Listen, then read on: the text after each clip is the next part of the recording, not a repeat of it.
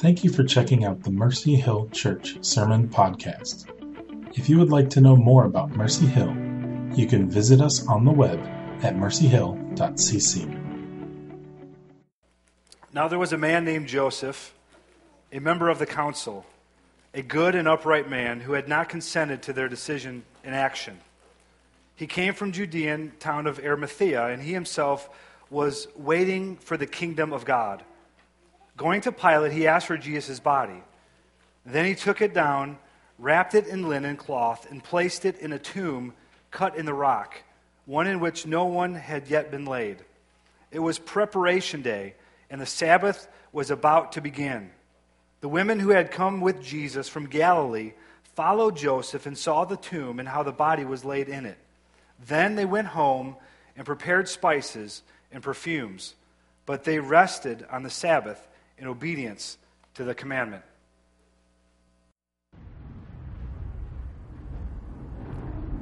It's Friday. Jesus is praying. Peter's asleep. Judas is betraying. But Sunday's coming.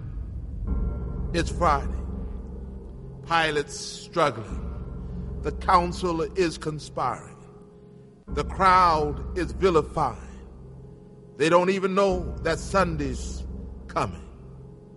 It's Friday. The disciples are running like sheep without a shepherd. Mary's crying. Peter is denying. But they don't know that Sundays are coming. It's Friday. The Romans beat my Jesus. They robe him in scarlet. They crown him with thorns. But they don't know that Sunday's coming. It's Friday. See Jesus walking to Calvary, his blood dripping, his body stumbling, and his spirit's burdened. But you see, it's only Friday. Sunday's coming. It's Friday. The world's winning. People are sinning. And evil's grinning. It's Friday. The soldiers nailed my Savior's hands to the cross. They nailed my Savior's feet to the cross.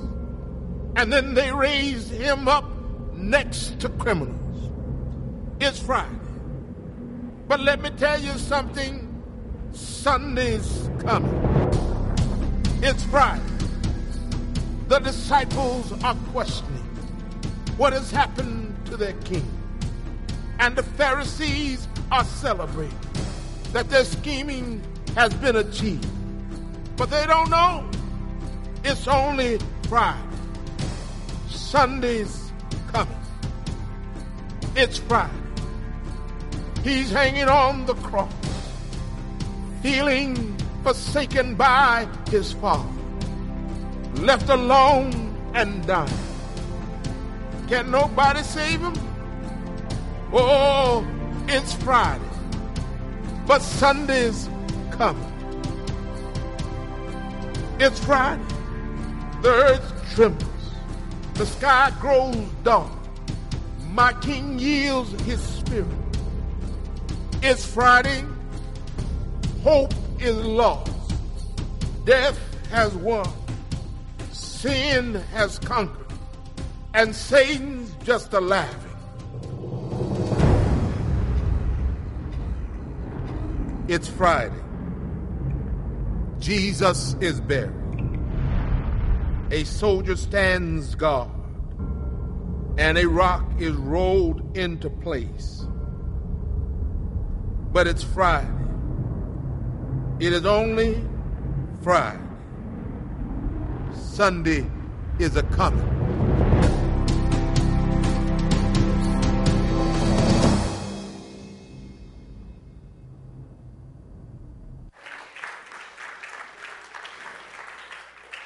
Amen.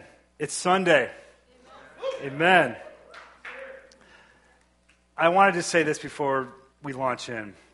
We've talked the past couple of weeks about the offering that we were going to give for Silent and Francis, the gentleman from Africa, the gentleman from India, to purchase cows for the, for the orphans and sewing machines for the women coming out of uh, temple prostitution in India. So we took an offering two weeks ago, and we, we just we didn't do a big push for it. We just mentioned it the day of, and we were able to give $750, which was enough to purchase a cow and a few sewing machines. So last week, we said, hey, we're going to do it again. If you missed it, would you please, you know, if you feel so much to give, let's go ahead and do that. In total, we were able to give $2,300. So we're able to purchase three cows and 10 sewing machines. So praise the Lord for that. Let's pray. Lord Jesus, God, thank you that you are the risen Savior. Jesus, thank you that you have filled our hearts with your Holy Spirit and you've provoked within us a generosity that is able to provide for orphans and women in faraway places whom we will never meet on this earth. Lord Jesus, thank you for the privilege it is to celebrate in caring and loving for people that you've placed in our lives and around us. And Jesus, this morning, we want to celebrate your resurrection, that you are no longer in the grave. Lord, that you're not some fairy tale in a distant land and many years ago, but you are the living Savior today. And so, Jesus, we celebrate, we give thanks. Our hearts are provoked. We worship you as the risen Savior. In your name we pray. Amen. The call to worship had just been pronounced starting Easter Sunday morning service in an East Texas church. The choir started its processional singing, Up from the grave he arose. And as they marched in perfect step down the center aisle to the front of the church, the last lady was wearing shoes with very slender heels. Without a thought for her fancy heels, she marched toward the grating that covered the hot air register in the middle of the aisle. Suddenly, the heel of one of her shoes sank into the hole in the register grate. In a flash, she realized her predicament. Not wishing to hold up the whole processional, Without missing a step, she slipped her foot out of her shoe and continued marching down the aisle. There wasn't a hitch. The processional moved with clock like precision. The first man after her spotted the situation, and without losing a step, he reached down and pulled up her shoe. But the entire grate came with it. Surprised, but still singing, the man kept on going down the aisle, holding in his hand the grate with his shoe attached. Everything still moved like clockwork, still in tune and still in step. The next man in line stepped into the open register and disappeared from the sight.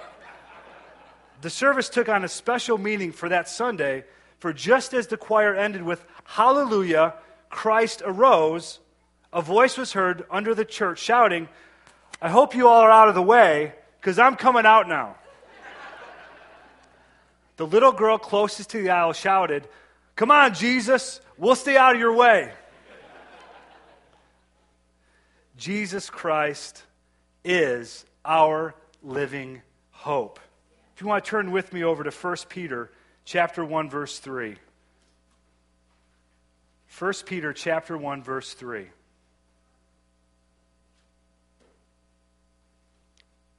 And this is what the apostle Peter writes. He says, "Praise be to the God and Father of our Lord Jesus Christ.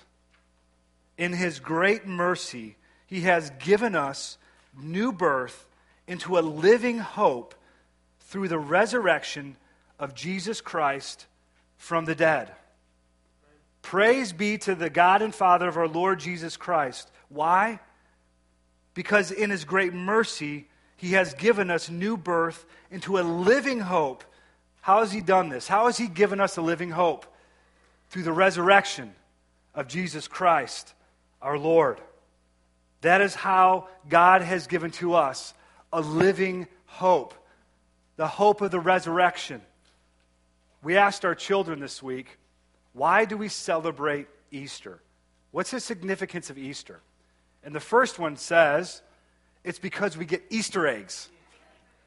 Now, that's a bit humorous, but if you were to look at Easter just from a cultural perspective, why do we celebrate Easter? If you, if you were to look at the commercials, the advertisements, what people do around Easter time, you would assume that we celebrate Easter because we get Easter eggs, because we get together as a family and have a meal together.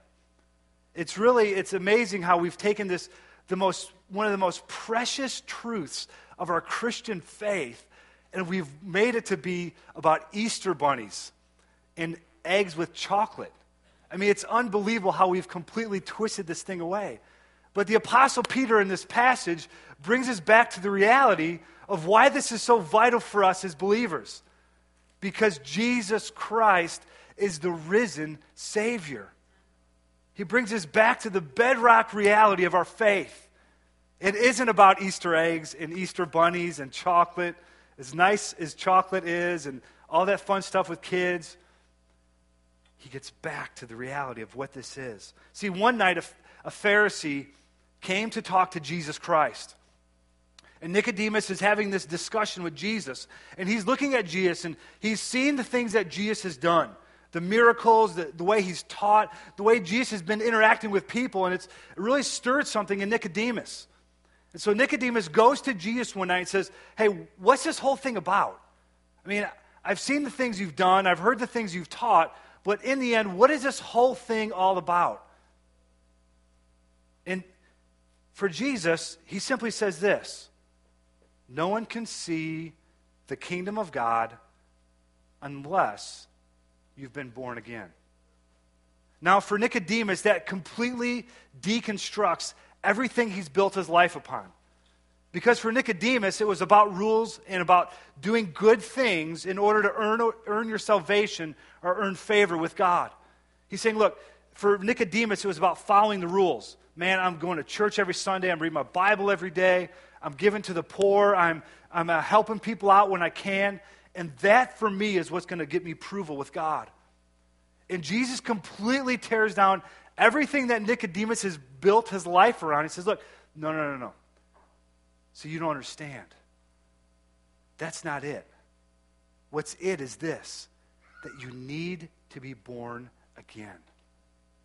Look, that's what, that what, that's what brings you into the kingdom.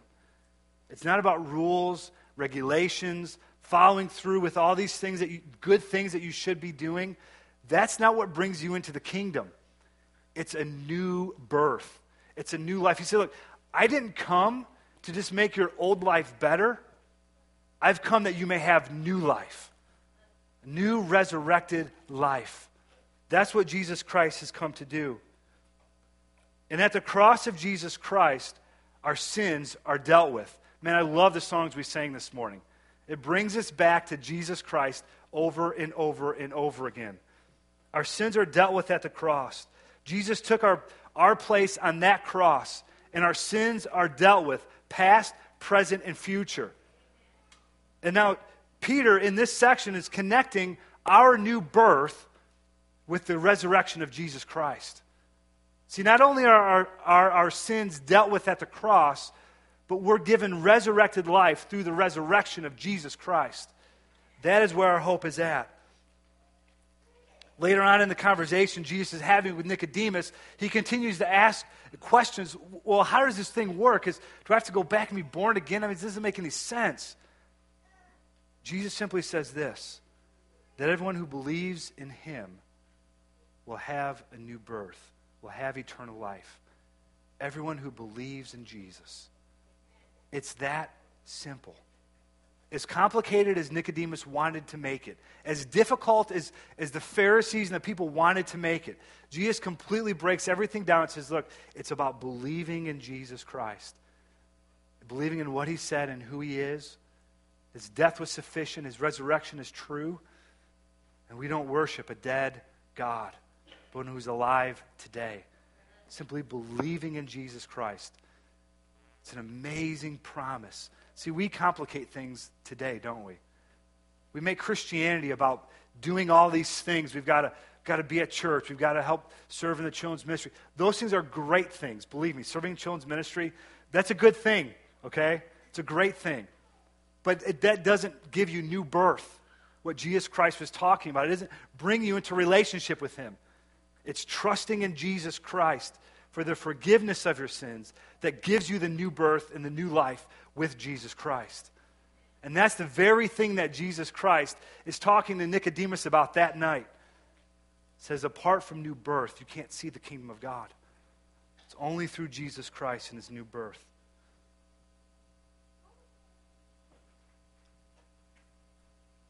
See, the problem for us is this. Same thing with Nicodemus. That apart from Jesus Christ, apart from his salvation, we are dead in our sins. We're dead in our trespasses, dead in our transgressions. There's no hope or no life apart from him. That's why we have to be re- reborn again into God's kingdom. If there was another way for us to receive this new birth, then Jesus would have said, hey, look, there's a couple of ways to get there. But Jesus Christ didn't say that. He said, look, there's only one way. You've got to be born again. Because of your death, because you've died in your sins and are apart from God, the only way into this new life, into this kingdom that I'm talking about, is through new birth in Jesus Christ. See, for believers, the bondage of sin and death has been broken by Jesus Christ. It has no claim on us. We're dead to sin. Sin has been dealt with at the cross, been utterly defeated. And many people in this church would testify to that. One time we were enslaved to alcohol, drugs, gambling, pornography, to greed, to pride, to selfishness. But Jesus Christ has set us free. Jesus Christ has given us resurrection life. I want to read for us out of Ephesians chapter 1. If you want to turn with me over to Ephesians chapter 1. This is the Apostle Paul talking about this new life that we have in Jesus Christ.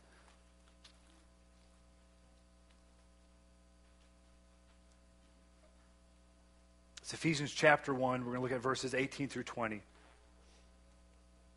He says this I pray. Well, this is Paul's prayer. This is Paul's prayer for the believers. He says, I pray that the eyes of your heart may be enlightened in order that you may know the hope to which he has called you. Jesus Christ has called you. Jesus Christ has put a hope in you. He's called you to the riches of his glorious inheritance in his holy people and his incomparable great power for us who believe. There's this incomparable great power that Jesus Christ has put within each, inside of each believer. The day that they come alive in him, he has deposited within us his Holy Spirit. That we would live to him and have the power to obey him and walk in his ways and please and honor him in freedom. He says, that power is the same as the mighty strength he exerted when he raised Christ from the dead and seated him at his right hand in the heavenly realms. The same power that, that raised Christ Jesus from the dead is now alive in his, in his family and his people. This is what God has done in us. When we come to Jesus Christ and trust him for our salvation, he deposits within us the Holy Spirit to walk and follow after him in a way that we never could in the past. This is the resurrected life of Jesus Christ, that he's given us his Holy Spirit. He's brought us into relationship with himself. It's not some kind of weak hope that we have, it's a living hope that Jesus Christ is alive. Romans 6, 4, and 11 read this We were therefore buried with him through baptism into death in order that just as Christ was raised from the dead through the, glory, through the glory of the Father, we too may have new life. That we too may have new life. This is the amazing part of the gospel, the good news of Jesus Christ, that he offers to us resurrected life without having to do any amount of work or earning it or merit or anything else. He offers to us resurrection life in relationship with Him simply by believing and trusting in Him. This is the good news of Jesus Christ. that that same resurrection power that filled Jesus Christ and, and raised him from the dead, he's now given to us, his believers. I want this to be an invitation for us. This to be an invitation for us to draw near to the Lord. That no matter where we've gone or what we've done or what we've seen or taken part in, that Jesus Christ offers to each one of us resurrection life and relationship with Him. That that same power that raised Jesus Christ from the dead would live inside of us.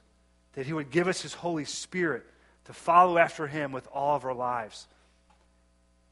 This is the gift of Jesus Christ the forgiveness of our sins and resurrection life with Him.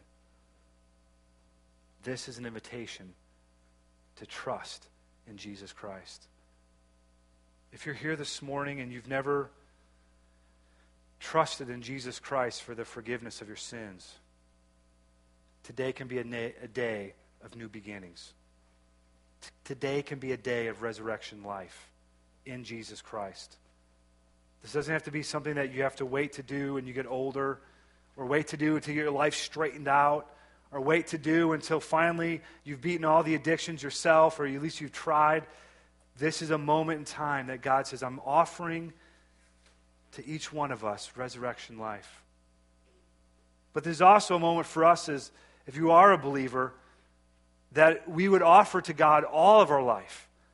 That there be no pockets in our lives that we've kept God away from or we've tried to keep God out of.